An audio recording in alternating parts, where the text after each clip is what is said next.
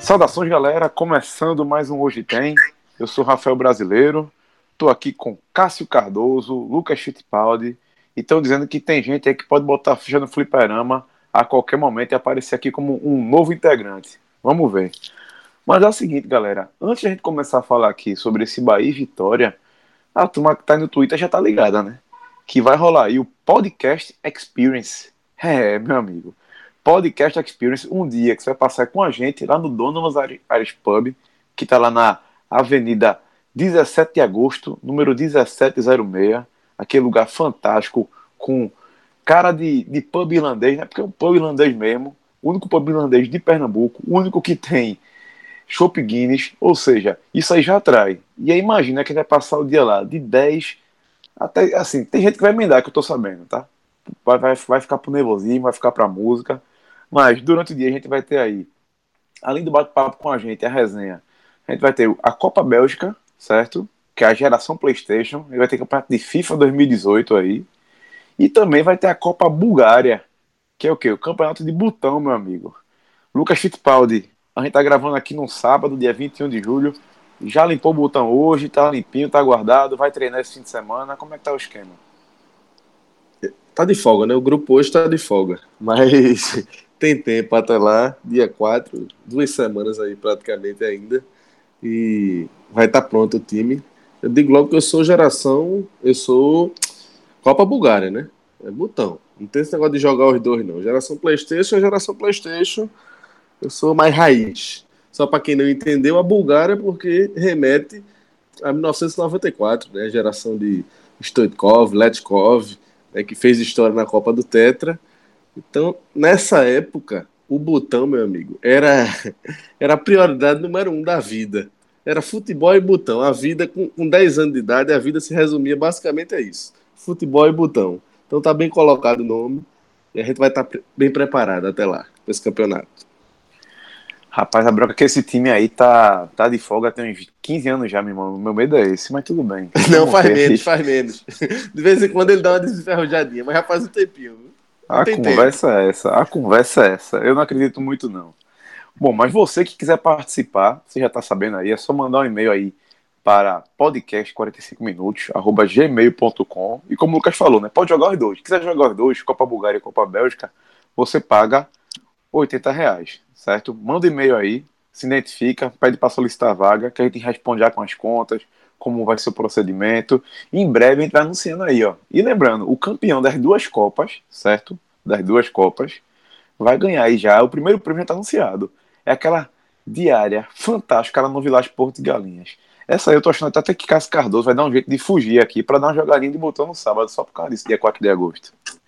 Botão, botão, velho. Eu desaprendi. Eu não tenho confiança, autoestima de Lucas Fittipaldi. Eu desaprendi, eu até jogava. Eu tinha um, um botãozinho que era de acrílico, achava charmosíssimo na época, mas desaprendi. Aí tentei aquele Gulliver, vocês até falaram dele uma vez no, no CopaCast. CopaCast não, na, na, naquelas, na, na, na volta no, no tempo. É, e teve também. Álbum da Copa. Álbum da Copa. E teve também o FIFA 96 do Mega Drive, que tinha aquele, aquela manhãzinha que você chegava na quina da grande área e chutava no outro ângulo. Essa é, era foda. Né? Pô, essa era cheia, tá, gol de manhã, como diz aqui. Então, só é, no C, não era? Só no C. Só no C, só no C. Era o e, Mas no botão eu acabei perdendo um pouco do, da prática. Então, se eu, se eu for participar, estou com vontade de participar, não tenho que falar baixo. É, tem, que, tem que dar uma treinada. Então, vou deixar para. Se eu for para esse, é muito difícil, até porque eu, eles não tem o mesmo, espaço que teve para a semana de, de, da Heineken Experience, da final da Champions, mas no próximo eu vou querer ir. E aí o FIFA, me garanto, ser competitivo pelo menos, e no botão eu vou com humildade, discurso humilde, né? Aquela coisa, bonezinho de treinador, nada de terno na beira do gramado, para tentar ganhar competitividade. Aí, quem sabe um dia competir com o Lucas Fittipaldi, Fred, Cacito, enfim. Por enquanto, o discurso é humilde. Humildade, humildade. eu quero ver, eu quero ver essa resenha. Essa resenha tá muito grande. Então é isso aí, galera. Podcast Experience. se inscreva, vamos participar e vamos resenhar. Lembrando que, meu amigo, se liguei que vai ter promoção, vai ter prêmio da dona hoje também chegando. Fique ligado. Bom, pessoal, a gente vai abrir esse Hoje Tem falando aqui de Bahia e Vitória do Bavi, certo? Porque é o jogo mais importante do fim de semana aqui dos Nordestes na Série A, sem dúvida alguma. Um jogo aí que eu espero casa cheia. Casa até vai até citar um pouco a gente aí. Mas a gente tem que lembrar o que está acontecendo um pouco né, na tabela, por exemplo.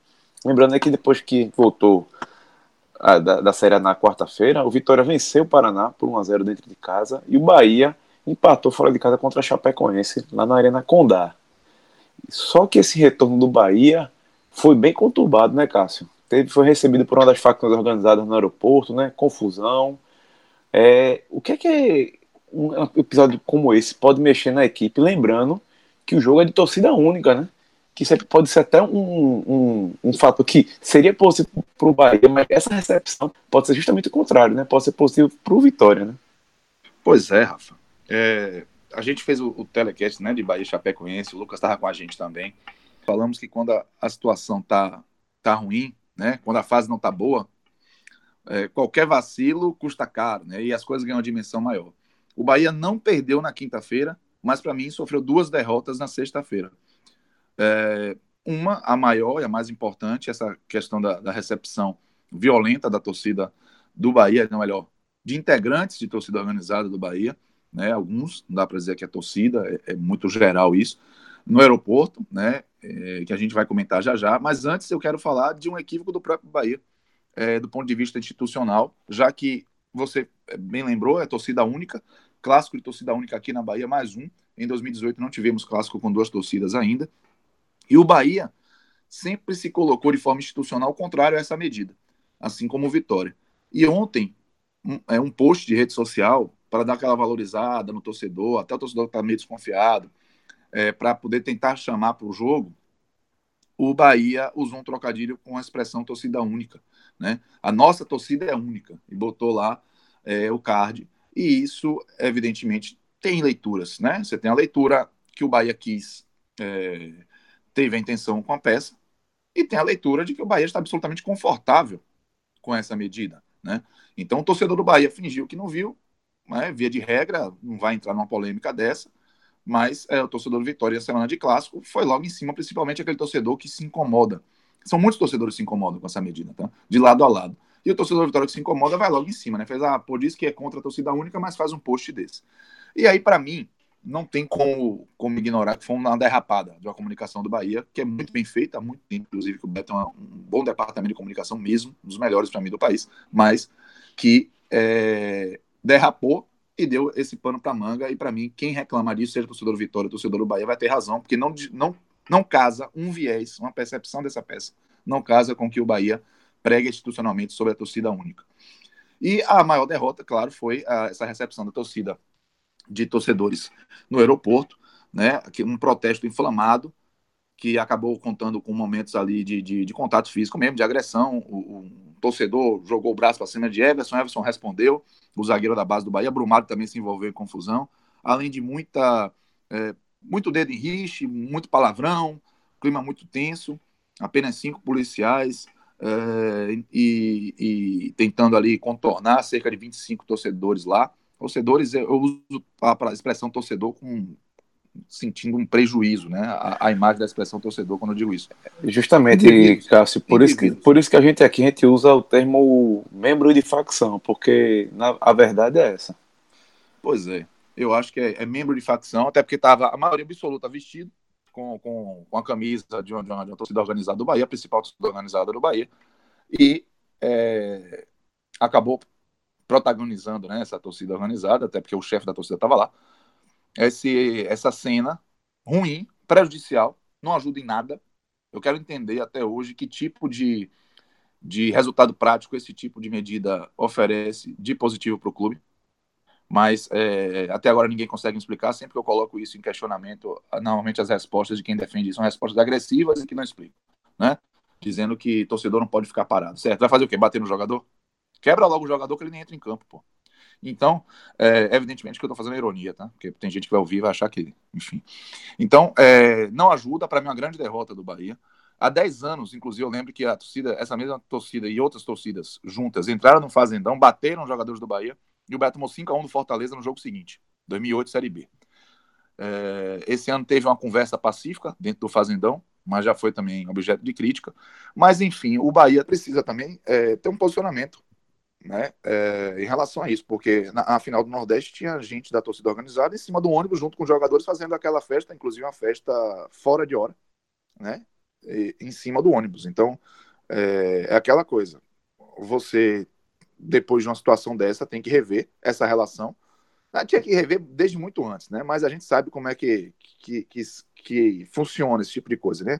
Torcida organizada instrumento político também, enfim. O fato é que não ajuda, é, cria um ambiente ainda pior e deixa alguns jogadores numa situação de, por exemplo, o Everson ainda vai renovar contrato, né? O que, como é que ele percebe isso? Até, teve relato de que alguns torcedores perseguiram ele até o carro com a família dele dentro do carro. Então, assim, e enquanto a gente não tiver, Rafa, Lucas, Rodrigo, é, uma punição correta, uma punição que iniba de fato esse tipo de ato, porque todo mundo ali dá para ser identificado, tá? Tem vários vídeos, as TVs estavam lá para cobrir a chegada do Bahia em Salvador. Aí vai continuar acontecendo. Não é a primeira nem vai ser a última, infelizmente. A gente só tem a lamentar, né? E torcer para que a gente de fato foque nesse tipo de coisa, porque situações como essa afastam os, os bons jogadores, afastam o torcedor do estádio, e deixa aí o ambiente para quem quer badernar, para quem não está nem aí para futebol. Enfim, foi uma grande derrota do Bahia que eu penso que pode ter algum tipo de reflexo, sim, no jogo de domingo. É, jogador, no mínimo, desconcentra. Os atletas estavam numa excursão de dois jogos importantíssimos, né? É, voltando para Salvador, querendo descansar, não vão ter mal tempo para treinar e é, se encontram num momento de estresse como esse.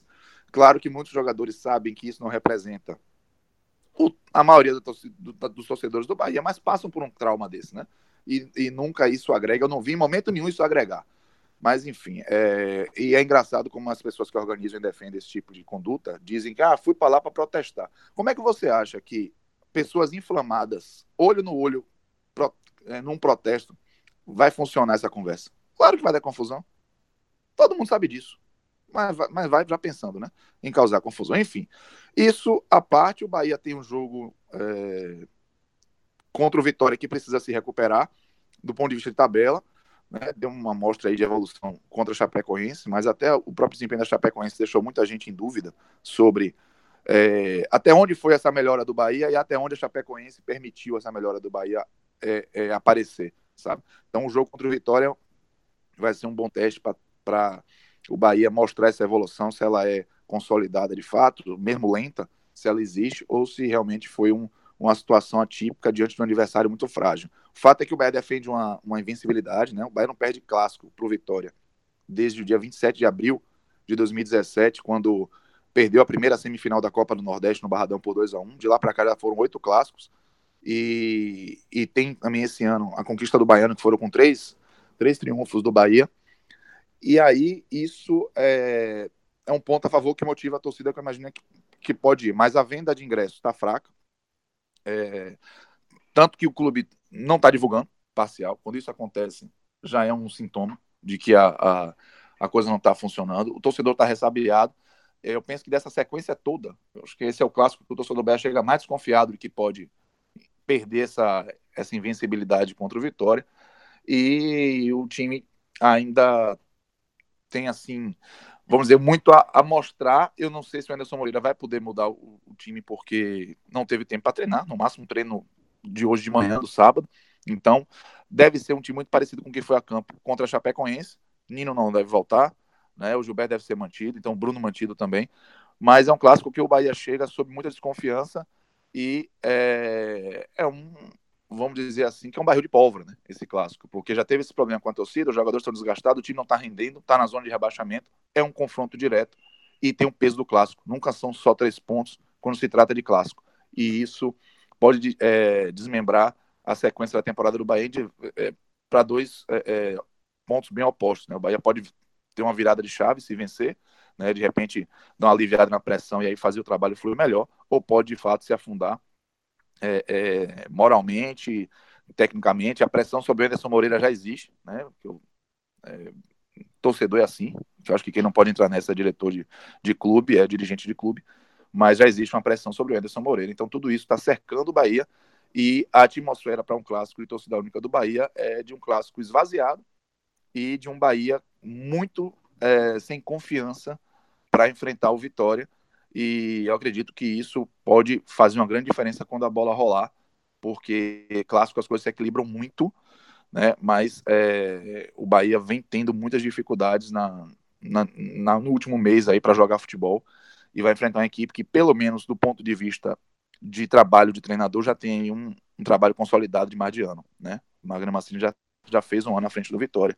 Talvez isso, num jogo equilibrado, com o Bahia com problema de confiança, com a torcida inflamada, pode pesar um pouco a mão a favor do Vitória, mas, enfim, clássico a gente só, só quando a bola rola. O fato é que o ambiente do Bahia não tá bom e as perspectivas não são boas, é, e, e isso agravou muito depois do episódio de ontem. Bom, é, antes de chamar Lucas Fittipaldi, já que a gente entrou um pouco no Vitória também, Cássio já entrou um pouco no Vitória, só para situar o torcedor, o Vitória, como falei, veio de uma vitória, tá com 15 pontos, dois à frente do Bahia, ou seja, esse clássico ainda tem a motivação pelo lado do Bahia de poder ultrapassar o seu rival, certo? E o Vitória deve ter força, deve ter força máxima, não, né? vai ter força máxima tirando a suspensão do André Dias. Quando foi na escalação, é. a gente vai falar um, um pouco sobre, sobre isso, mas já vai ter todo mundo que foi contratado, os oito, contra, os oito contratados, todos disponíveis, certo? O Juan Renato e Bo foram regularizados, certo? Aí se junta Marcelo Benítez, Marcelo Melli, Eric, Bruno Gomes e João Gabriel. Todo mundo com opção. A Aroca já Isso. estreou. Ou seja, é uma, uma situação bem positiva lá do Vitória nesse momento e totalmente diferente lá do Bahia. Como é que você enxerga esse, esse clássico desse modo, Lucas? Fala Rafa, fala Cássio.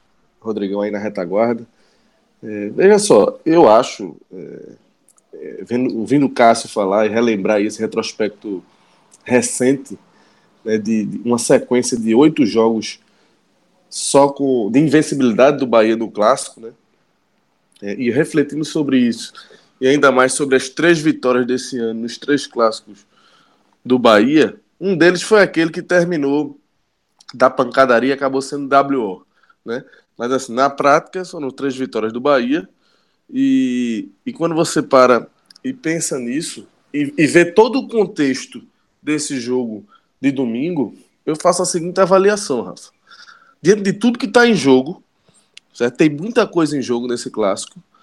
Eu acho que mesmo o Bahia e Vitória tendo decidido o Campeonato Baiano, tendo feito jogos, dois jogos decisivos de final do campeonato, eu acho que esse é o clássico, é o Bavi até aqui mais valioso do ano, sabe? Porque representa muita coisa nesse momento do campeonato, né?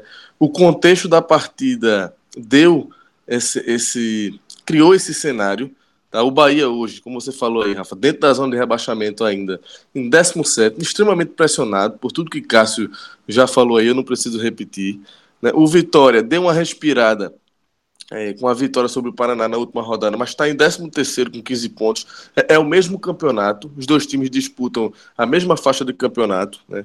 O primeiro pensamento segue sendo o de livrar o rebaixamento. Né? E, e nesse momento, quando você vê a situação do Bahia é, é muito mais delicada nesse momento, mas se a gente para para pensar que se o Bahia vence esse clássico, ele dá o X no Vitória a gente pode perceber o peso, o tamanho que é esse jogo desse domingo, né? O time está em 17, o outro está em 13 e o outro vem de vitória, vem de uma sequência bem mais agradável, enquanto a situação do Bahia é, é praticamente oposta, ainda que o Vitória não viva um grande momento, mas tem um ambiente de bem maior tranquilidade em relação ao Bahia. E a gente levando isso tudo para o campo, sabendo que uma vitória muda isso, pode colocar o Vitória na zona de rebaixamento e tirar é, o Bahia da zona de rebaixamento, e a gente sabe que uma vitória num clássico é, pode, tem boas chances de ser um novo marco na caminhada de uma equipe. Então, quando você olha para tudo isso, você vê o peso que tem esse jogo para os dois lados, tá? Porque uma vitória, um triunfo do Vitória é, afunda o Bahia, né, desgarra o Vitória, afasta o Vitória de forma até considerável desse momento do Z4, né? Encorpa o trabalho de, de Mancini nesse momento, um trabalho que já vem de tempos aí, né? e que, enfim, foi. A diretoria atendeu os pedidos de Mancini durante essa parada. Né? Então, enfim, tem muita coisa em jogo, né? e é um jogo que pode decidir. É, que pode ser bastante decisivo para a sequência, para os rumos que Bahia e Vitória terão nesse Campeonato Brasileiro, que é, sem dúvida, a competição mais importante, o principal objetivo dos dois clubes na temporada. Então, por tudo isso, Rafa, eu acho que é um, um jogo, é, o, o Bavi mais importante do ano até aqui e tem muita coisa assim. Cássio falou aí da, da, baixa procura de ingressos do torcedor do Bahia, é natural pelo momento que, que o clube vive. Agora, se o torcedor entender isso, entender o quão o quanto vale esse jogo, tá? Na minha cabeça é um jogo que vale mais do que três pontos. A matemática aponta três pontos é, no máximo em caso de uma vitória do Bahia, mas para mim vale muito mais. Esse jogo ele traz consigo um peso acima da média, porque a gente sabe o tamanho que é a rivalidade de Bahia e Vitória e, e esse momento da competição é, poderia ser outro cenário, mas o cenário que se desenha para esse jogo realmente é de um é um clima de decisão para mim, ainda que o torcedor do Bahia esteja afastado nesse jogo de torcida única, Rafa. Bom, e já quem está falando desse clássico torcida única, falando de, de que isso influi no campo, a gente tem que falar um pouco das escalações agora, né? Porque é, até onde a gente acompanhou, Cássio, o Bahia deve ter aí talvez apenas uma alteração em relação à última partida, né? Que é a dúvida se o Paraíba vai ter condições ou não de jogar e se ele não jogar, sai com o Bruno, né? Ou a gente poderia ver alguma outra mudança, na tua opinião?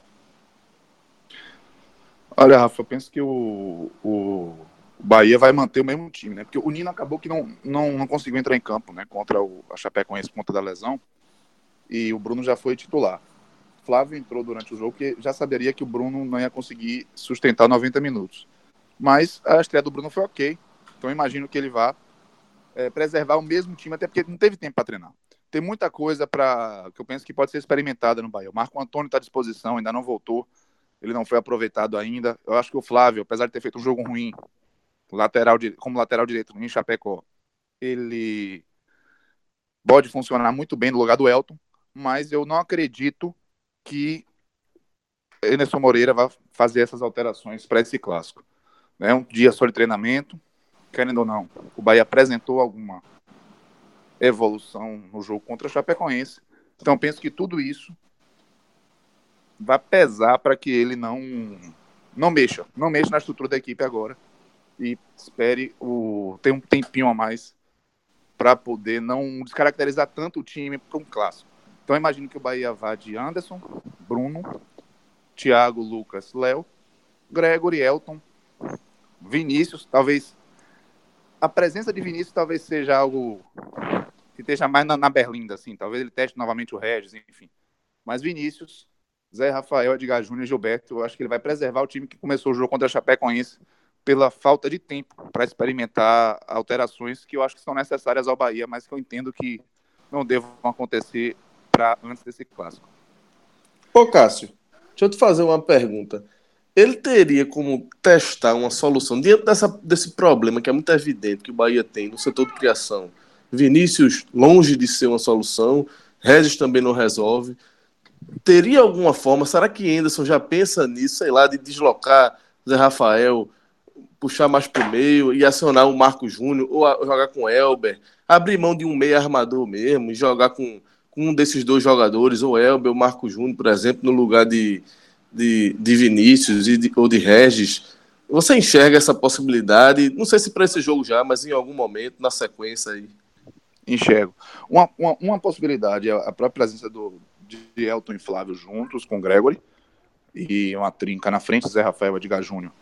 Três e, volantes, né? É, é verdade. É uma possibilidade, mas também existe a possibilidade do Zé Rafael ser, é, vamos dizer assim, colocado por dentro, né? Ali na, na, na, na função do Vinícius e um jogador de velocidade pelo lado do campo, provavelmente o Marco Antônio caindo pelo lado esquerdo ali, é, para dar um pouquinho mais de, de, velocidade e dinâmica é uma possibilidade também, eu vejo até com bons olhos.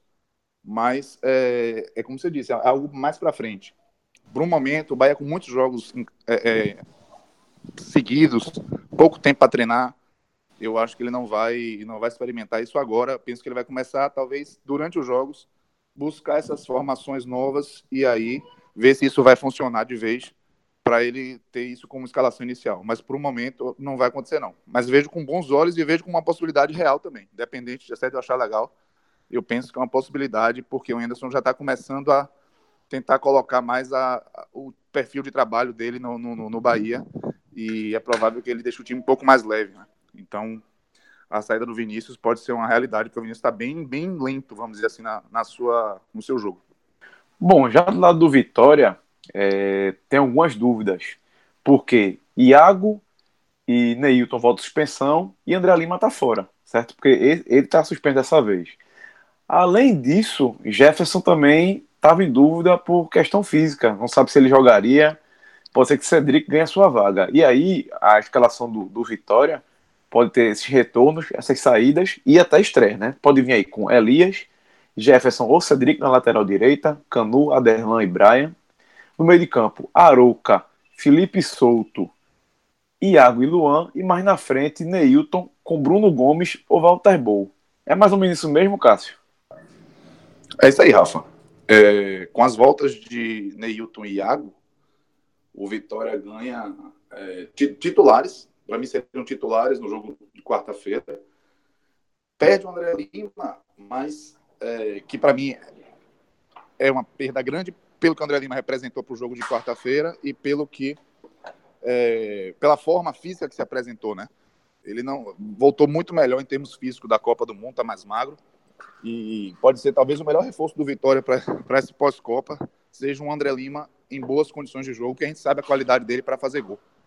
Mas está suspenso. Então eu imagino que, que vá por aí mesmo. Walter Bol deve ser o, o escolhido.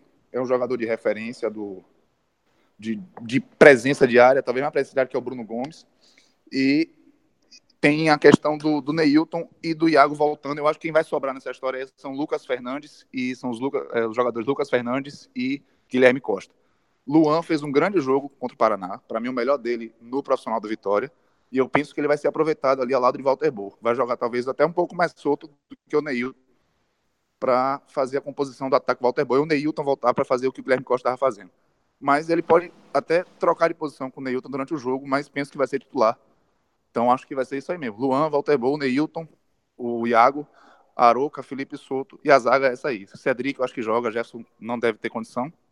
Aderlan, Canu e Brian, estreando no Brasileiro em Bavi. É essa formação e um Vitória que vem bem reforçado em relação ao time que parou para a Copa.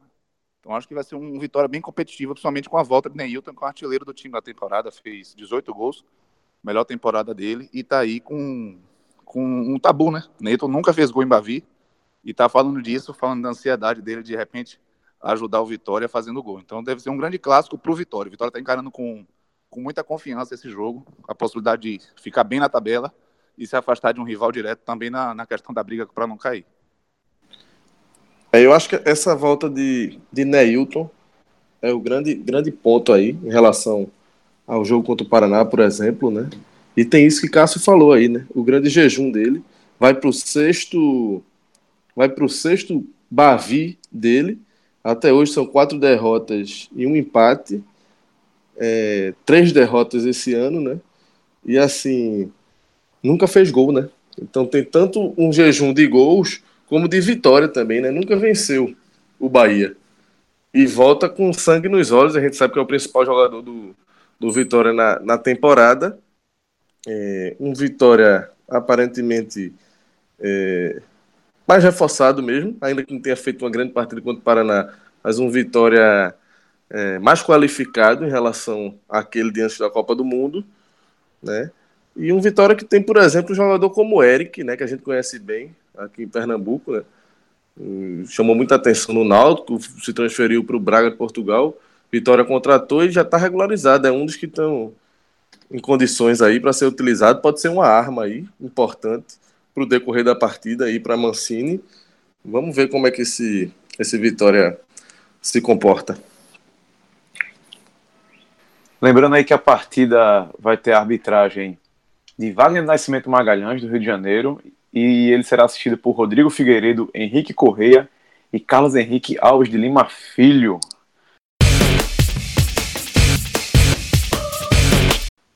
Bom, agora vai falar aí de Esporte Fluminense, também 16 horas do domingo. Turma tá brincando aí na, nas redes sociais que é o jogo da Under Armour, já que o Esporte estar estreando o seu novo uniforme, novo patrocinador contra a equipe carioca que também já é patrocinada pela marca norte-americana. E para falar dessa partida, a gente teve substituição. Cássio Cardoso deixou o campo aqui, pediu para sair, entrou aqui Fred Figueroa. E já que entrou Fred, já vai calar aqui perfeitamente, porque Fred, pessoal, o jogo é 4 da tarde, dá tempo demais do cara almoçar com a família, reunir os amigos para fazer aquela resenha antes, tomar uma cervejinha, tomar um vinho. E acho que o lugar perfeito para isso nesse domingo, nesse domingo não, né? Todos os fins de semana é o riso, né? Porque, meu amigo, opção é o que não falta naquele lugar fantástico, né?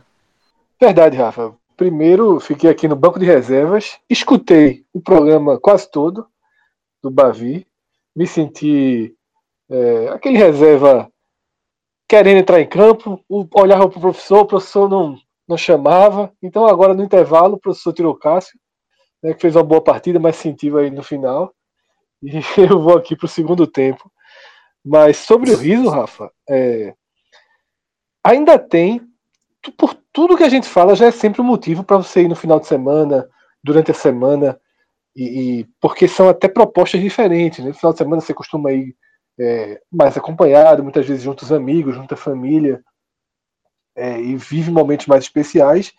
E no dia de semana, quando a gente é, mostra a vantagem de almoçar, o almoço mesmo ali, de uma reunião de trabalho, de uma correria, que o riso tem aquele, aquele o menu do dia que sai muito mais em conta do que você almoçar num, num, numa praça de alimentação de um shopping, do que você ir no fast food.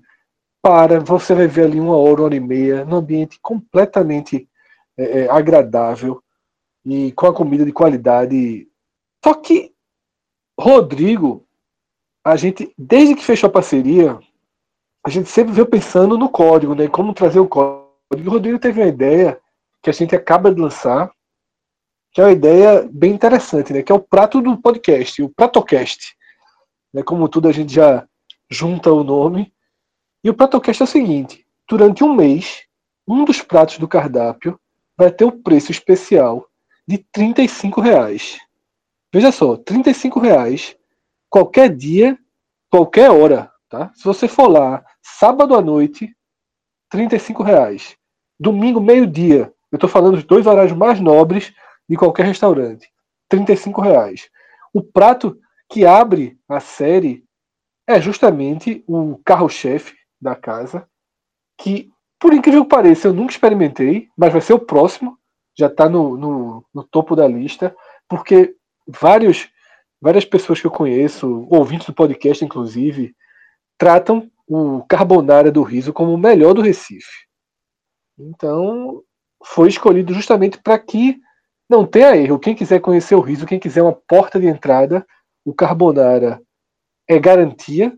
Todo mundo come, todo mundo gosta, todo mundo vai de novo e pede outra vez. E por 35 reais fica mais do que convidativo e mais do que competitivo para você fazer uma comparação com qualquer outro lugar. Por 35 reais a qualidade do riso num prato que é um dos carros-chefe da casa, o, o, é apelo demais, meu amigo. Mais do que isso, só se a gente começar a buscar em casa.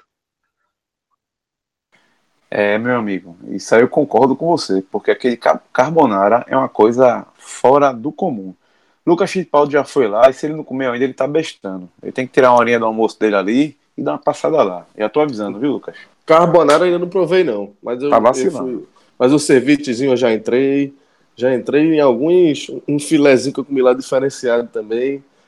O tá na lista aí. O carbonara tá na lista de espera. É o próximo.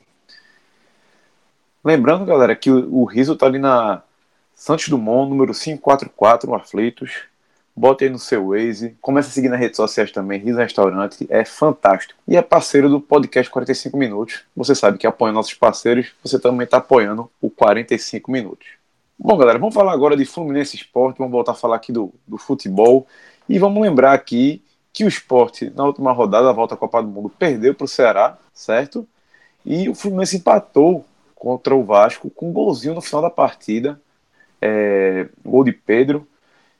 E é o seguinte, são momentos, é, a gente pode falar até baseado na última rodada, momentos diferentes, mas as equipes é, vivem momentos bem diferentes na tabela. Enquanto o Sport está ali em nono, com 19 pontos, o Fluminense está em décimo segundo, com 15, um time que, só para a gente basear, nos últimos cinco jogos, antes da Copa, teve quatro derrotas consecutivas, chegou a, a liderar o brasileiro em algum momento, em algum momento tinha 13 pontos, estava só atrás do Flamengo, enquanto o, principal rival dele disparou na tabela, o Fluminense vem pat, pat, não, não, né, vem ladeira abaixo.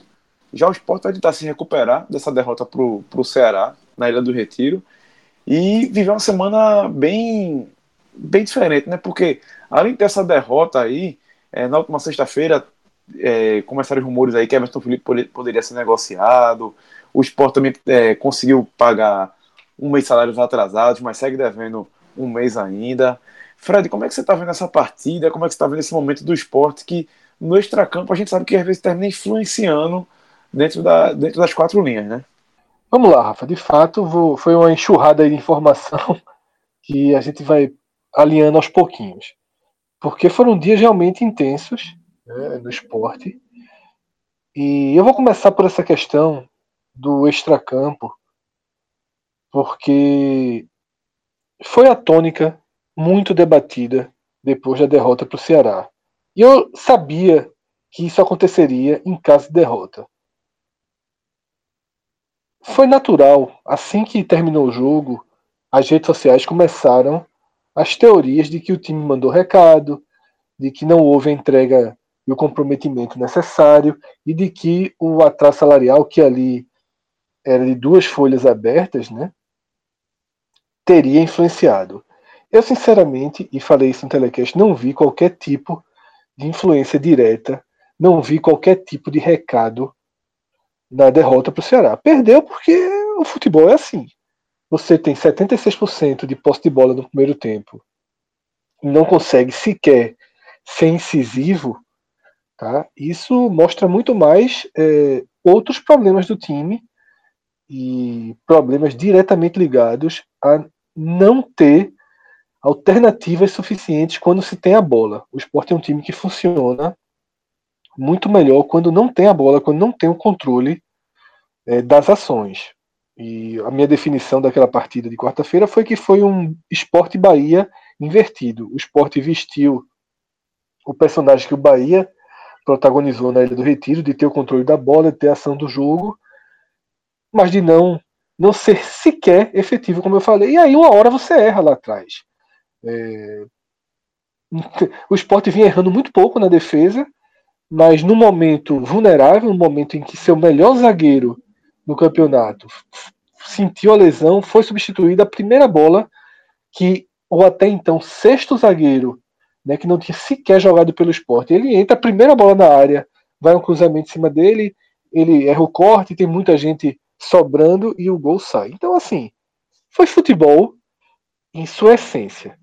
É, chances perdidas, controle de jogo sem objetividade, e aí o dono da casa fez o gol e o esporte, depois do gol, repetiu todos esses problemas, os mesmos problemas do primeiro tempo, porque, de novo, teve o controle da bola, de novo, teve um Ceará bem recuado e o time parado, estático, diante desse paredão. Tem um, uma análise que Breno, Breno Costa, do Super Esporte, ele fez, publicou inclusive na edição desse final de semana, em que ele faz uma relação da posse de bola com os resultados. Ele lista aqui as cinco vitórias do esporte. O esporte venceu o Paraná com 35% de posse de bola. Venceu o Bahia com 50% de posse de bola. Venceu o Palmeiras, fora de casa, com 43% de posse de bola. Venceu o Atlético Mineiro na ilha com 40% de posse de bola. E venceu o Atlético Paranaense na ilha com 42% de posse de bola. Ou seja, as cinco vitórias do esporte, ele não teve mais posse de bola em nenhuma delas. E se você for pegar as derrotas, contra o Ceará, no tempo total, 56, contra o Vasco, 55, contra o América Mineiro, 61 e contra o Cruzeiro, 45. Ou seja, das quatro derrotas, só em uma o esporte é, teve menor posse de bola, que foi o jogo contra o Cruzeiro. Então tá claro que não teve recado. Tá claro que o problema do esporte é que não é um time montado, preparado e treinado para ter volume de jogo ofensivo com intensidade. O esporte não tem essa característica, não tem jogadores com essa característica. Ponto. Isso aqui a gente vai debater mais para frente quando a gente for falar de escalação. Então, eu pontuei, trouxe logo essa abertura justamente por, essa relação, que é a relação financeira barra desempenho. Porque acabou sendo um tema necessário, um tema que se tornou obrigatório pela repercussão. Agora, eu sempre deixo claro que, quando eu falei de não ter visto interferência, eu sublinhei a palavra direta, porque indireta não tem como a gente saber como cada jogador reage, se há uma diminuição, se não, se, se, há, se há uma desconcentração. Eu sempre pontuo isso em todas as crises financeiras que os clubes passam.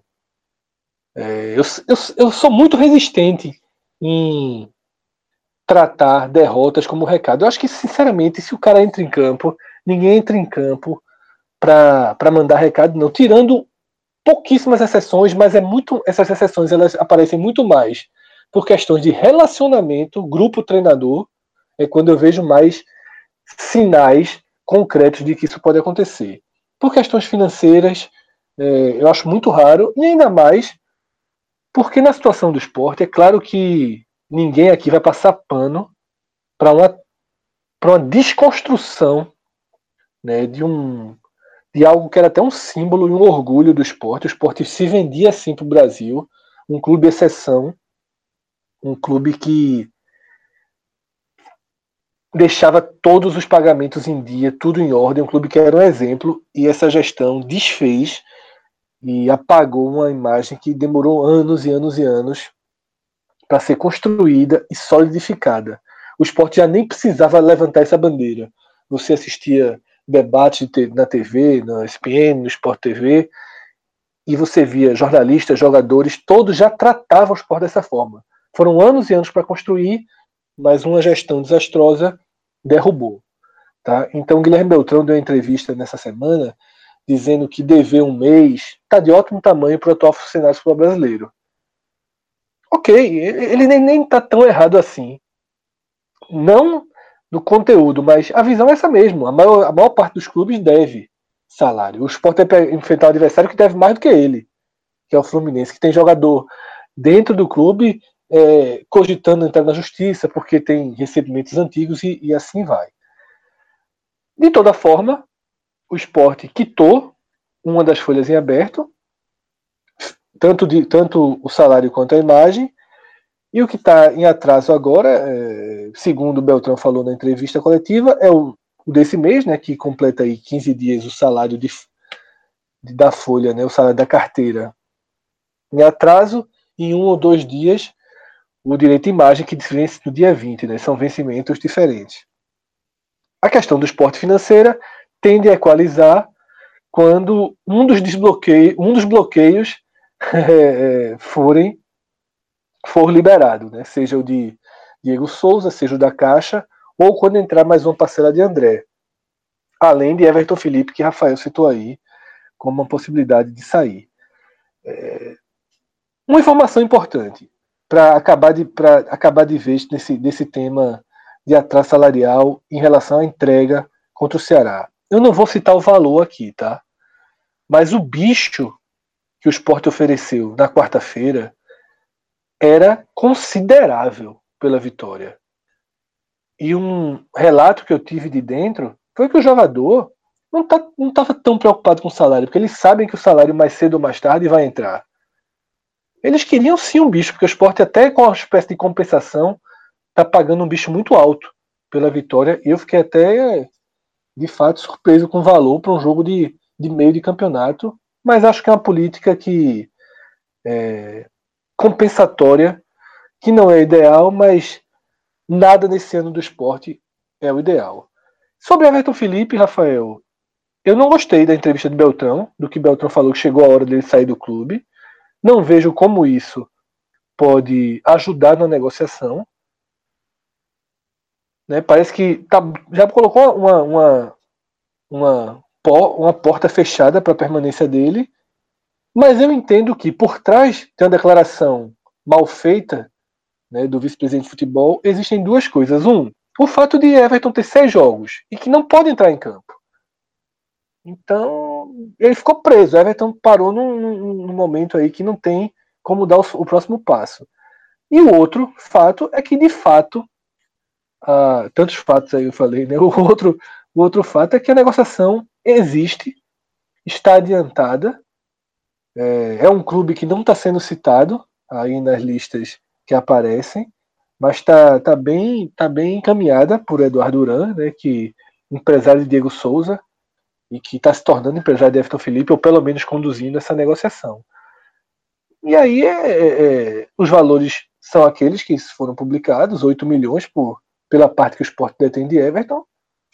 E assim, eu, eu acho que tem um, um ponto meio preocupante aí, que se você pegar o esporte de 2017, o esporte tinha o meio de campo todo, todo próprio, né? Você tinha Richelli, você tinha Diego Souza, você tinha o meio campo e para frente você tinha Everton Felipe, você tinha André, queira ou não você tinha Lênis, que é um ativo, é, e agora né, todos, os, todos os ativos do clube é, estão sendo foram embora, estão indo embora, sem que tenha deixado nada que possa semear sem que você tenha feito um outro investimento. O dinheiro todo de André, o dinheiro todo de Diego Souza e fatalmente o dinheiro todo de Everton Felipe está entrando e escorrendo, né? Está entrando para pagar a conta do dia a dia. Isso é bem preocupante porque não é, não é sempre, não é fácil se você constrói os ativos. Mas como você fez uma pergunta muito longa, Rafa, a resposta acabou tendo que ser muito longa também. Falha nossa, mas acontece. Bom que você explicou tudo. Lucas Fittipaldi, meu amigo. Queria também ter as tuas opiniões sobre esses contextos aí que estão que estão acontecendo fora de campo, mas que a gente sabe que influencia dentro das quatro linhas. E também saber o que, é que você espera aí desse, desse, que isso pode influenciar no jogo desse domingo, logicamente. É, Rafa, é muito difícil a gente, de fato, mensurar o quanto, por exemplo, atrasos salariais interferem no rendimento do, do time propriamente dito numa partida. Né? Eu sou da linha de que no final das contas, tem algum tipo de interferência, tá? Não vou dizer que os caras é, jogaram para perder, longe disso. Ninguém chuta aquela bola no gol ali para não entrar. A bola que passa raspando, a bola que existe uma grande defesa do goleiro. É, ninguém calcula isso. Né? Agora, de certa forma, é, tem interferência, né? Mexe com o jogador. Tem, um campeonato brasileiro para um clube como o esporte tem que estar tá tudo no, tem que estar tá tudo nos eixos. É, cada detalhe faz diferença, sabe? A cabeça tem que estar tá boa, psicologicamente, o grupo tem que estar tá fechado. É, enfim, tem que existir. O trabalho dos bastidores é que esteja tudo a 100% para o jogador poder entrar em campo e render o melhor. E a gente sabe que hoje isso é uma realidade muito longe do esporte. Né? O esporte tem sérios problemas de bastidores e isso nunca é bom. Agora, é, o que eu acho é que o esporte, independentemente dessa situação, é, ele precisa apagar a imagem que ele deixou nesse retorno. Né? O esporte fez uma primeira parte até a parada da Copa do Mundo muito boa, tá surpreendente de campeonato, e que não condiz com esse jogo do, do Ceará. Né? Então vem para esse jogo contra o Fluminense agora, queira ou não, já são três jogos sem vitória. Né? Um esporte que até então vinha de uma sequência de cinco jogos sem perder. Então essa curva meio que se inverteu. Né? O esporte já começa a entrar não vou dizer que o esporte chega com a corda no pescoço, pressionado, não. Até porque construiu uma certa gordura, uma margem, está ali na nona colocação com 19 pontos, acima do Fluminense, que por sinal chega bem mais pressionado do que o esporte, né, se você pegar o retrospecto recente. Mas eu acho que é isso, já está na hora de dar essa resposta, porque foi muito tempo, né? A Copa do Mundo, um intervalo muito grande, então apesar de ter sido só um jogo, mas o torcedor, ele, é, a, a imagem não foi boa. Então ele está esperando ver um, um esporte que, que remeta aquele esporte que vinha, assim, não encantando, mas que vinha dando uma, uma segurança de que o esporte poderia fazer um campeonato, que pode fazer um campeonato mais seguro, um pouco afastado ali da zona de rebaixamento, que ainda continua sendo o, o primeiro grande objetivo do esporte, é, evitar o rebaixamento. Ninguém se ilude, o esporte está na primeira parte da tabela ali, nono lugar, mas o objetivo está muito claro que ainda é esse. É, o desafio, Rafa, nesse jogo, é, eu acho que uma vitória do esporte nesse domingo, é, ele freia aquele o fantasma do espiral negativo, né? Que tem sido uma constante nos últimos campeonatos brasileiros é, do esporte. Né? O esporte vive bons momentos, é, alguns em que teve excelentes campanhas, mas sempre tem aquele recorte grande de, de, de várias rodadas sem, sem vitória. Né? Já chegou a ter 11, 14 jogos, 10, 11 jogos sem vencer. Então, assim, é, são apenas três ainda. E o esporte, eu acho que tem como grande objetivo esse ano manter essa regularidade, sabe? Isso tem sido uma, uma frequente muito grande nos últimos campeonatos. Então, a regularidade que eu falo é, pô, vem ali administrar. Campeonato de pontos corridos se joga assim. Você, há três jogos sem vencer, ganha uma, já dá uma respirada, depois empata, assim, que ganha de novo, sabe? Tem, tem uns jogos para E a gente sabe que o Fluminense, assim, tá longe de tecnicamente ser um adversário dos mais fortes desse, desse campeonato. Você lembrou aí, é, na sua abertura da explanação, a sequência recente do Fluminense. É, eu não vou dizer que é, que é uma sequência que condiz com o elenco do Fluminense, mas aquela inicial também, o Fluminense teve início do campeonato que também não condizia. Que foi um início muito bom, surpreendente, e colocou o Fluminense lá para cima na classificação, mas que não condizia porque a gente olha para o time do Fluminense e vê um elenco modesto, né? E a leitura naquele início era muito clara de que a Abel estava conseguindo tirar é, tudo e mais um pouco de um time que não tem tanto assim a oferecer. Né? Então é um jogo viável para o esporte. Não estou dizendo aqui que é um jogo fácil, longe disso. O Campeonato Brasileiro a gente sabe o que é. A derrota para o Ceará comprova isso do esporte. Mas é um jogo, sim, que o torcedor olha e vê, sim, uma possibilidade real de que o esporte possa voltar é, a vencer no Campeonato Brasileiro. A grande pergunta é: de que forma o esporte vai jogar? Né?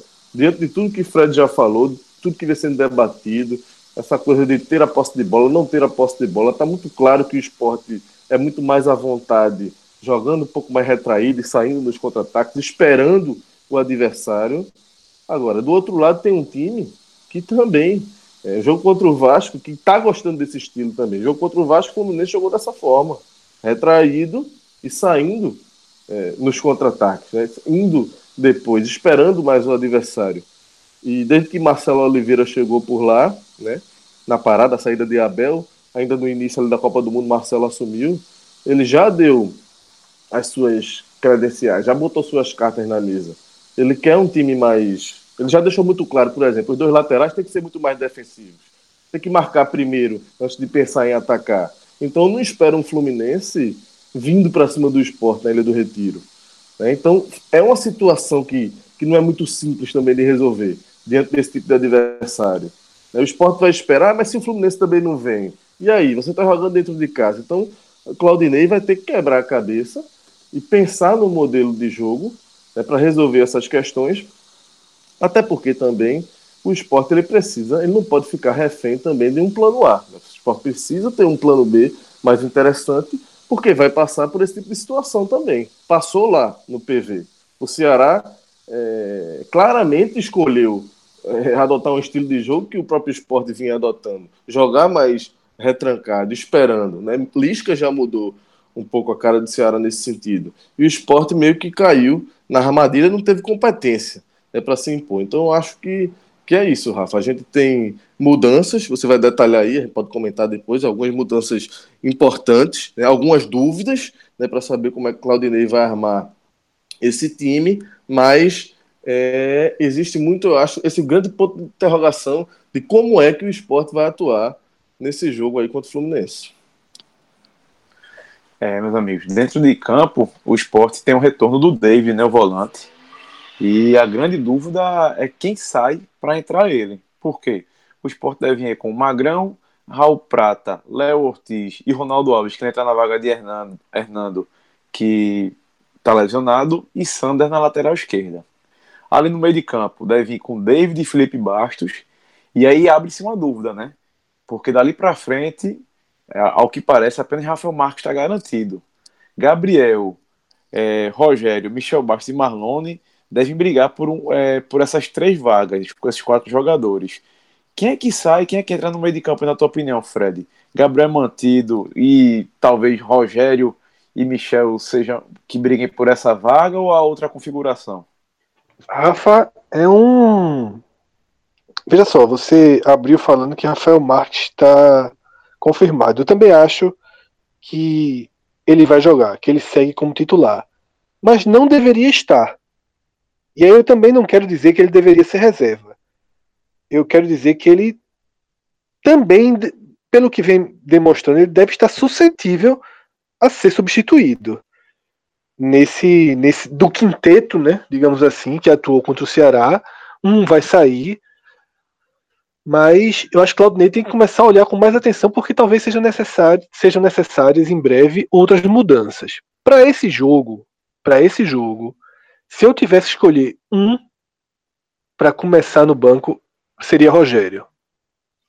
Porque fez dois gols na temporada e o preço que o esporte paga por esses dois gols é muito alto.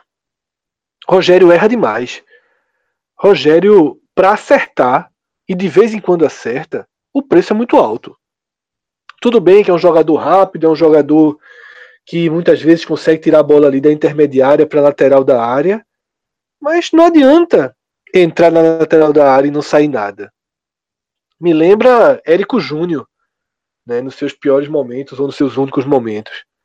Érico Júnior tranquilamente conseguia fazer essa aceleração ali pelos lados, mas chegava na área e não tinha continuidade nenhuma, e Rogério tem sido assim. Se você peneirar o que aconteceu no PV, ah, Rogério, no primeiro tempo, conseguiu pegar a bola pela esquerda e entrar na área. E daí? Nem chance perigosa foi. Então, é, acho que Claudinei tinha um certo receio de fazer essa mudança.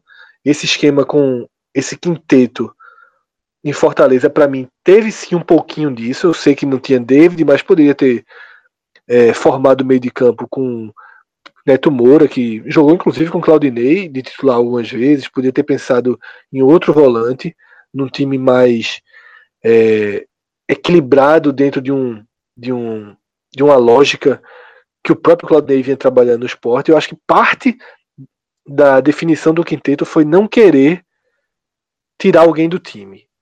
Claudinei, ele é muito. Ele até é excessivamente coerente quanto a isso a, a entrevista dele para confirmar David foi assim: jogador que é titular e sai por suspensão volta. Foi uma ótima forma de dizer que ele voltaria para o esquema dele tradicional, mas o pior é que, de fato, ele é assim. Eu lembro o quanto ele manteve ali é, Neto Moura no time, o quanto ele foi sendo, ele foi sendo ético, digamos assim, nessa condução de grupo. É uma característica importante para os treinadores. Então, mas aí não tem escolha. Se Michel Bastos ganhou a posição durante a Copa do Mundo e Michel Bastos, Michel Bastos das partidas que entrou antes da, da Copa, ele fez por merecer ganhar essa posição e ao que, ao que tudo parece ganhou. Seria, me surpreenderia muito se o escolhido para sair fosse Michel Bastos. Eu acho que tem, quem tem que pagar a conta é quem está sendo diretamente substituído por Michel Bastos. O time joga antes de Michel Bastos, o time jogava com Gabriel no meio, Rogério na direita, Marlon na esquerda e Rafael Marques no ataque. Se Michel Bastos está entrando na direita, sai o jogador dali, até porque o jogador dali não está dando conta do recado. Marlone está muito mal, Marlone foi o pior em campo no PV, foi. Mas Marlone já, já conseguiu, mesmo assim, fazer mais do que Rogério. Tá? É um jogador que tem uma bola parada da, da, da qual saíram alguns gols do esporte nessa Série A. É um jogador mais técnico, é um jogador mais inteligente, é um jogador mais capaz de dialogar numa construção ofensiva. Então, para mim, a escolha deveria ser Rogério, mas Marlone merece um, um asterístico e Rafael Marques também, tá? Muito improdutivo. O Sport tem 76% de posse de bola no jogo no primeiro tempo contra o Ceará e o centroavante, que eu sei que não é exatamente a dele, não deu um chute na barra. Tá? Então, assim, Rafael Marques também merece um, sublinhar aí que sua posição está em risco. O esporte, Beltrão declarou que quer mais um centroavante, mas Carlos Henrique, quando entrou, não foi mal. Né? Ele prende zagueiro, ele tem uma finalização que parece interessante. Já fez gol. É... Eu, sinceramente, eu cogitaria, tá? Duas mudanças para ir com Carlos Henrique. Mas vamos ver, vamos ver. Duvido que aconteça. Para mim só acontece uma e na escolha é Rogério. Na minha escolha, e se eu fosse apostar, também apostaria por essa razão aí que eu dei de triângulo, triângulo, bola, bola, quadrado, quadrado, que o treinador não vai é, expandir né, o problema, não. Ele vai concentrar na ponta direita. E você, Lucas, tem alguma, alguma outra formação que você gostaria ou imaginaria, diferente dessa que Fred falou? Porque eu acho também que quem, quem deveria aparecer esse lugar aí também é Rogério, por tudo que Fred explicou. É, a minha dúvida é justamente essa: se Rogério ou Rafael Marques. É, a princípio, eu também, eu também deixaria Rogério no banco, mas é, com esse olhar atento também sobre Rafael, porque é como o Fred citou aí, um atacante, e está muito claro, que é uma característica de Rafael Marques, é, um centroavante ele não pode finalizar tão pouco. Né? Pode ser a bola não chegar de jeito nenhum, mas ele tem que. É, isso aí é uma das virtudes, por exemplo, de Rogério. Em, em todas a, com todas as dificuldades e, e, limitações que Rogério tem, mas é um cara que finaliza. Isso aí ninguém pode negar. E é um cara que joga também no centroavante. Né? Então, a minha dúvida seria se colocaria Rafael Marques ou Rogério de centroavante, mas a princípio eu iria também de Rafael, daria mais essa chance para ele, mas já atento ali para uma provável para uma possível é, substituição nesse sentido. Daria, não mexeria é, em Michel Bastos, porque acho que ele realmente precisa de ritmo de jogo. Foi o primeiro jogo que Michel jogou é, o jogo inteiro depois de muito tempo, depois de quatro meses, se eu não estou enganado, né? Então, assim, é um cara que vinha entrando, mas fazia tempo que não jogava a partida inteira e precisa jogar mais partidas inteiras para readquirir o ritmo ideal, né? Joga ali, até agora, onde jogou melhor, foi aberto pela direita mesmo, que é a posição de Rogério, então é natural que a saída seja de Rogério. E sobre Marlone, eu acho que é isso. É um cara que é, jogou mal, realmente, contra o Ceará, mas que não vejo, até pela fragilidade do banco de reserva do esporte, não vejo Marlone saindo desse time, a não ser que ele realmente continue afundando sem parar. Mas o esporte é um time tecnicamente tem suas carências. E Marlone é um desses jogadores assim mais de nível mais destacado. Talvez seja o jogador mais, mais técnico do esporte ao lado do, do Michel Baixo, né? É, veloz, habilidoso, enfim, pode, é um jogador que pode decidir jogo numa jogada, num lance. Né? Então, assim, acho que é um cara que tem que insistir com ele. Acho que Marlone realmente precisa jogar. Eu até coloquei isso no Twitter, muita gente chiou porque a entrada de Andrigo, o time melhorou e tal. Mas você olhava para o time e você não vê assim um, um, jogadores com essa capacidade de, num lance, resolver ali e achar uma brecha para fazer um gol. O Marlon tem essa qualidade. Então eu não acho que é o momento de queimar. As, as críticas foram muito duras, muito pesadas para Marlon. Eu acho que é, é, um cara que precisa ainda de um crédito. Acho que o esporte precisa de mais de Marlon nesse campeonato. Vai precisar muito dele. E é, acho também que a entrada de David vai contribui também pelo reposicionamento de Gabriel, né, que volta para é uma... sua posição onde ele vinha jogando, um pouco mais avançado ali como meio. De fato, vinha jogando bem até a parada da Copa do Mundo. E acho que ele é titular. A por hora, Gabriel é titular naquela posição ali. Acho que isso reagrupa melhor o esporte. David de primeiro e o volante. Esporte, Lucas, é, o esporte, Fala, Lucas, com os cinco, lá no PV, não teve ninguém para fazer o que Gabriel fazia, que é justamente dar o último passe, que é justamente fazer Isso. com que o time entre na área. Então não Exato. adiantou, o esquema não funcionou, porque Gabriel não conseguiu se aproximar do lugar Isso. onde ele rende melhor. E ninguém conseguiu fazer a dele ali. Esse foi o, o, o, que travou até a equipe. Por isso é, que eu até, por isso... até, até comentei que no primeiro tempo, com 30 minutos, eu teria colocado Neto Moura. Porque eu percebi que o time não ninguém fazia aquela função. Então era muito melhor que Neto Moura entrasse. E olha que eu odeio Neto Moura, mas era melhor que Neto Moura entrasse, porque ou ele ou Gabriel tem essa coisa do passe de entrada na área, né? Do passe assistência, do passe vertical. É. O próprio Felipe Baixo não é primeiro volante, né? E é um cara que, tudo bem, deu aquele chute lá perigoso, o mais perigoso do esporte primeiro tempo, mas é um cara que também pode sair mais. A entrada de David reposiciona para mim muito bem Felipe Baixos e Gabriel. Isso pode interferir também é, diretamente no rendimento de Marlone. Era assim que o esporte vinha jogando. Então eu acho que é, ganha muito o esporte, sobretudo com a volta de David e que assim que já é um substituto de Anselmo, né? Se a gente for pensar o modelo que o esporte estava funcionando, né? Aquele pilar ali, um primeiro volante que pegador, mas que também consegue sair para o jogo, que dá dinâmica, como o Anselmo também conseguia dar uma dinâmica, lógico, o Anselmo um nível acima, mas David eh, já mostrou essa característica. Então, é isso, Rafa. Eu acho que vai acabar sobrando para Rogério mesmo. E tem a volta de Ronaldo Alves, né? Hernando fora, tudo indica que Ronaldo Alves, que renovou aí, né? Acertando aí seu contrato por mais dois anos com o esporte, voltando ali, deve formar a zaga com com o Léo Ortiz, é um, não deixa de ser um reforço importante também, muito importante essa volta de, de Ronaldo Alves. Bom, do lado do Fluminense, o técnico Marcelo Oliveira tem como grande dúvida aí, grande não, né? Única dúvida, é como ele vai substituir Jadson. Ele foi titular em 31 dos 33 jogos nesse ano e ele deve colocar o Ayrton, é o mais cotado, mas também pode mudar a equipe colocando Matheus Alessandro ou Matheus Norton. Mas são assim opções que dão um, um, um pouco mais de força ofensiva, mas também que poderia mudar a escalação da equipe. Mas ele pode, né, Rafa? Escalação na formação. Botar, ele pode fazer um 4-3-3, né? Com, com o Matheus Alessandro e o Pablo Diego, né? Isso, Ambos entraram acho... contra o Vasco, né? Mas a tendência é que não, né? É que ele mantém um 4-4-2, né?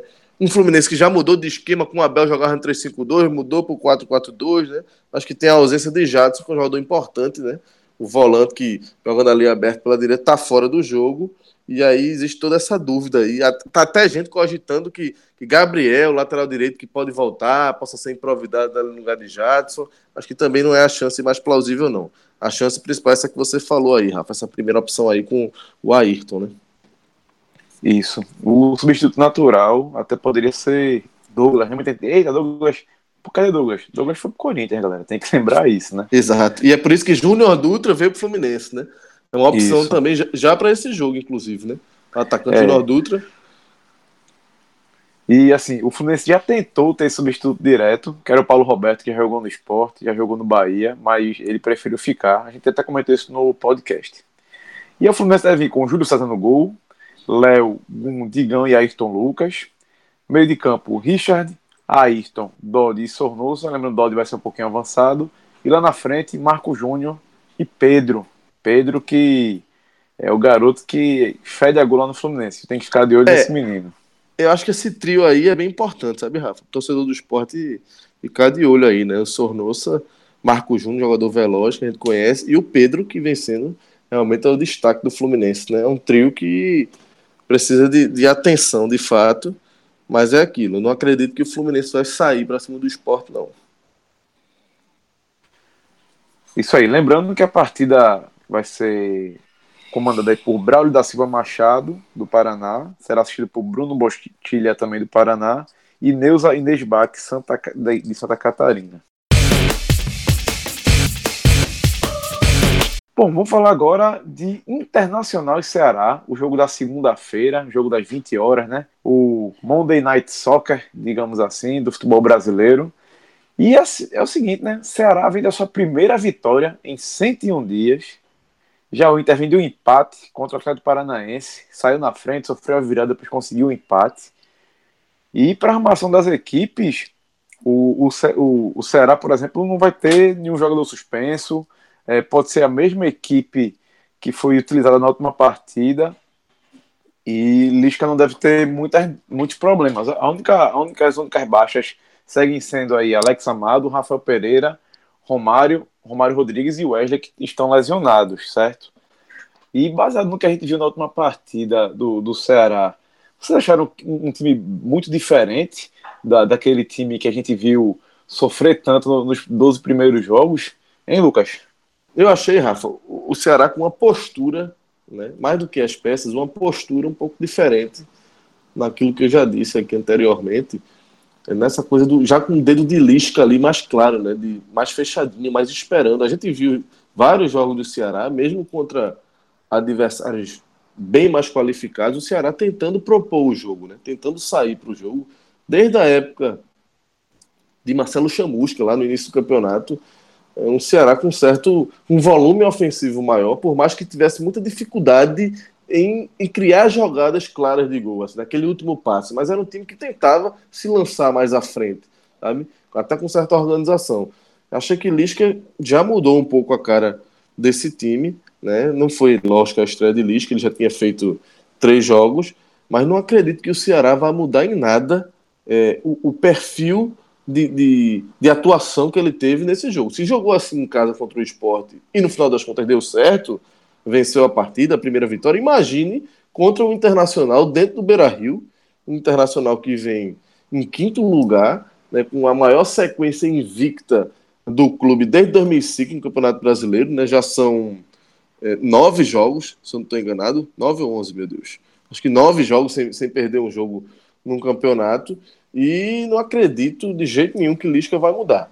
O Ceará é, é clara a, a, reação do Ceará, ainda que a gente as, as fragilidades é, continuem expostas. A gente viu aquele primeiro tempo, é, é, o Ceará, mesmo vencendo o esporte, é, não foi possível esconder as fragilidades da equipe. Não consigo, sendo bem franco aqui, enxergar o Ceará fazendo uma campanha que consiga escapar do rebaixamento. Acho que vai ter que mostrar bem mais do que o que mostrou nessa vitória contra o esporte para poder provar isso né? mas também é inegável e que os números mostram e o que a gente viu também em campo. Nos últimos quatro jogos, uma derrota, né? É, enfrentando, fazendo jogos duros contra Palmeiras, né? contra Atlético Mineiro, vencendo o esporte. Então, assim, aquele empate com o Botafogo lá. Então, desde a chegada de Lisca, é claro que tornou-se um time mais, mais competitivo. E como o Lisca falou, é, depois do jogo contra o esporte, né, assim, o time tirou um caminhão das costas. Né? Foi a primeira vitória. Né? Então isso também dá, dá mais confiança, dá um pouco mais de tranquilidade, embora a gente falar em tranquilidade com um time que está com oito pontos, né, afundado ainda na lanterna, é meio paradoxal, mas é, é verdade. O time venceu a primeira. Vai para um jogo contra o Inter, que está longe de ser obrigação. Né? Vai mais leve para esse jogo contra o Internacional. Se consegue arrancar o empate lá, é um grande resultado, é um grandíssimo resultado para manter. Porque agora o desafio do Ceará, Rafa, é conseguir é, manter essa curva para cima, sustentar esse, essa reação que, te, que confirmou com essa vitória sobre o esporte e conseguindo aí somar pontos. Qualquer ponto que o Ceará some nesse momento é muito importante para ele. Né? Então eu acho que é, é um jogo muito complicado, muito difícil. A chance do Ceará é pequena eu acho que é pequena a chance do Ceará de pontuar, mas é, algumas, alguns pontos desse jogo contra o esporte é, animam mais o torcedor. O gol de Arthur. Arthur é o jogador mais qualificado do Ceará, é o melhor jogador do Ceará. E é um cara que não tinha feito nenhum gol, estava apagado, tanto estava no banco. No hoje tem, até tinha cobrado, não entendi.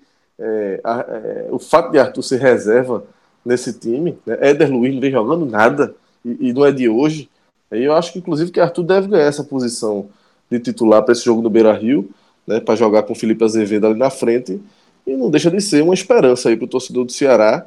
Né, Ceará que contratou Edinho, né, ex-internacional, aquele velho conhecido, estava no CSA, está chegando aí para reforçar. Acho que não fica para esse jogo ainda a exposição, não, mas é um volante experiente.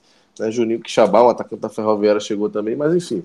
É, vamos ver o que é que esse Ceará vai ser possível de fazer lá no, no Beira Rio mas o Internacional, só confirmando aqui, é isso mesmo, são nove jogos de invencibilidade, né? Uma, uma, reação iniciada na sexta rodada do campeonato, começou mal o campeonato, mas desde então se colocou ali de forma até surpreendente, né? Iniciando uma bela sequência, está em quinto lugar, 23 pontos, né? Jogadores é, importantes ali começando a render de novo. Potker quebrou o jejum, voltou a fazer gol. Né? Nico Lopes voltando a jogar muito bem.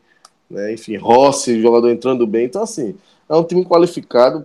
Até Zeca jogando ali pelo meio, né? ganhando essa preferência do, do treinador para jogar ali pelo meio. Zeca e Santos, né? enfim. É, é muito mais time o, o, Internacional. E vamos ver o que, é que o Ceará consegue fazer lá no Beira Rio. Fred, é, o, o Lisca deu alguma uma nova vida ao time, conseguiu vencer. Mas acho que é suficiente o que a gente viu, principalmente contra o esporte, para surpreender o Inter lá no, no Beira Rio. Até porque também tem uma pequena, uma, uma, uma pequena vantagem, né?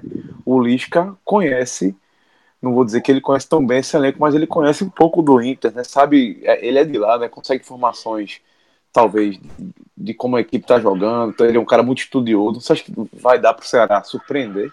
Rafa, vê só.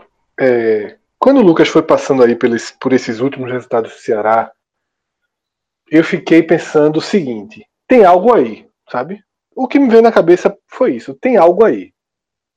Porque se você vai lá, empata com o Botafogo fora, se você consegue um 2 a 2 com o Palmeiras em casa, se você está vencendo o Atlético Mineiro até os minutos finais e leva virada, e se você vence o esporte, tem algo aí.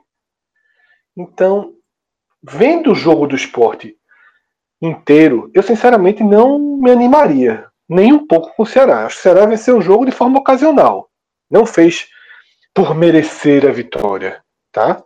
Se defendeu de forma regular e chegou o gol numa bola que a gente já até comentou quando foi o assunto do esporte, né? Um cruzamento, o esporte acabou de tocar o zagueiro e Arthur, com os méritos que ele tem, aproveitou. No intervalo mesmo, eu estava vendo o jogo e pensei, porra, como é que um time quer ganhar com Éder Luiz e Felipe Azevedo de ataque? É muito abaixo do mínimo aceitável, mas tem algo aí. Tem alguma coisa que não é tão perceptível a quem está de fora, mas que mudou no Ceará. Esse algo aí passa necessariamente por uma defesa mais sólida. A defesa se arrumou, o Lisca deu uma arrumada ali atrás, o time consegue fazer um bloqueio interessante. E o Inter já demonstrou nesse brasileiro dificuldades de passar por bloqueios é, muito duros, bloqueios muito rígidos, como certamente será o caso do Ceará no Beira Rio. Então, assim, a única alternativa de jogo é essa. Se o Ceará em casa teve 24% de posse de bola contra o esporte no primeiro tempo, não vai ter mais do que isso no Beira Rio. A não ser que leve um gol muito cedo e, e, e assuma a bola para tentar empatar. Mas enquanto tiver 0 a 0 eu não imagino o Ceará querendo o jogo. Eu nem imagino, nem deveria imaginar. Porque não, não faz sentido, não é a forma de, mais simples de se conseguir o resultado. Então acho que o Lucas já apontou muito bem. Assim, o meu resumo é esse. É que quem está de fora não consegue identificar claramente onde está a virtude desse novo Ceará. Mas ela existe. Porque se ela não existisse, o time é, não teria feito cinco dos seus oito pontos nas últimas quatro partidas. Tá? Há uma clara evolução de desempenho do Ceará. Isso é claro.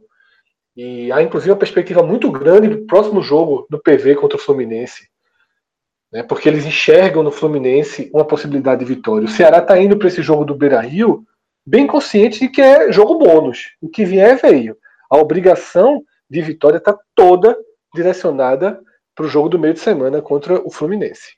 Na verdade, nem é no meio de semana, tá? Deixa eu só corrigir, porque o meio de semana seria Bahia e Ceará, e esse jogo foi adiado por causa do Bahia no Sul-Americano, então é no outro fim de semana o jogo entre, entre Ceará e Fluminense.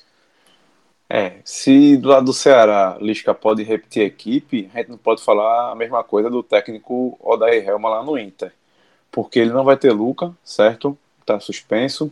E aí Rossi e Wellington Silva devem ganhar essa vaga no ataque. Já na defesa, é, ele já não está contando com o Rodrigo Moedo. E o que aconteceu? O Rodrigo está com dores no joelho, Danilo Silva entrou. Só que na sexta-feira ele ganhou reforço do Emerson Santos, que já vinha treinando, foi regularizado, e pode ser que haja uma disputa aí por essa vaga. Também havia esperança do Jonathan Alves e do Martin Sarra, Sarrafiori serem regularizados, mas o nome não saiu no bid até sexta-feira e eles estão fora da partida. Assim, as equipes devem vir aí. O Inter, com Danilo Fernandes no gol, Zeca, na lateral direita. E aí a dúvida, né? Danilo Silva ou Emerson Santos na zaga, ao lado do Vitor Cuesta. E Iago na lateral esquerda.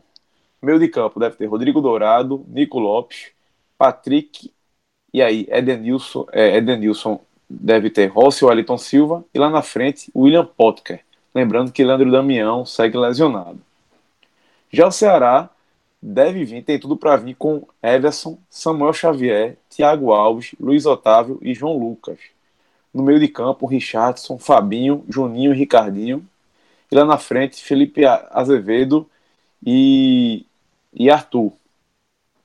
Só fica, na, só, só fica na dúvida uma coisa, porque veja só, a gente conhece bem o Lisca, a gente sabe que Lisca tem uma, não vou dizer mania, mas ele sempre gosta de surpreender, certo?